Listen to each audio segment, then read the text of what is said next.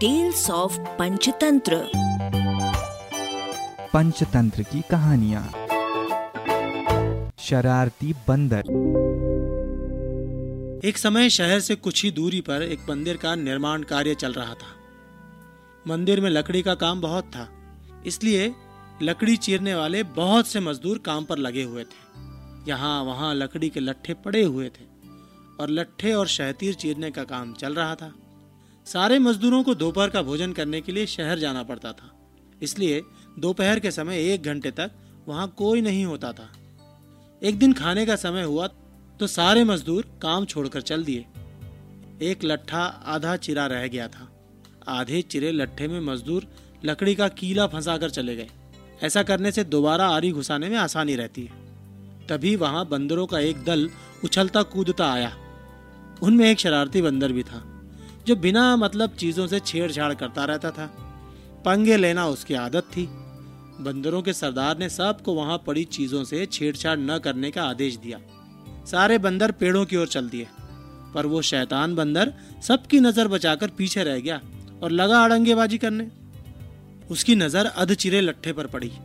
बस, वो उसी पर पिल पड़ा और बीच में अड़ाए गए कीलों को देखने लगा। फिर उसने पास पड़ी आरी को देखा। उसे उठाकर लकड़ी पर रगड़ने लगा। उससे किर्र किर्र की आवाज़ निकलने लगी तो उसने गुस्से से आरी पटक दी। उन बंदरों की भाषा में किर्र किर्र का अर्थ निखट्टू था। वो दोबारा लट्ठे के बीच फंसे कीले को देखने लगा। उसके दिमाग में कुतूहल होने लगा कि इस किले को लट्ठे के बीच में से निकाल दिया जाए तो क्या होगा। अब वो किले को पकड़कर उसे बाहर निकालने के लिए ज़ोर आजमाइश करने लगा। लट्ठे के बीच फंसाया गया किला तो दो पार्टों के बीच बहुत मजबूती से झगड़ा गया होता है, क्योंकि लट्ठे के दो पार्ट बहुत मज़बूत स्प्रिंग वाले क्लिप की तरह उसे दबाए रहते हैं। बंदर खूब ज़ोर लगाकर उसे हिलाने की कोशिश करने लगा। किला ज़ोर लगाने पर हिलने और खिसकने लगा तो बंदर अपनी शक्ति पर खुश हो गया। वो और ज़ोर से खो खो करता किला सरकाने लगा। इस धिंगा मुश्ती के बीच बंदर की पूंछ दो पार्टों के बीच आ गई, जिसका उसे पता ही नहीं लगा। उसने उत्साहित होकर एक जोरदार झटका मारा।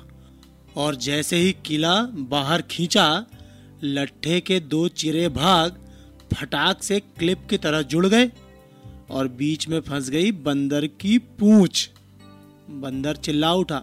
तभी वहाँ मजदूर लौटे। उन्हें देखते ही बंदर ने भागने के लिए ज़ोर लगाया तो उसकी पूंछ टूट गई। वो चीखता हुआ टूटी पूंछ लेकर भागा, सरपट भागा और फिर नज़र ही नहीं आया। इस कहानी से हमें सीख मिलती है।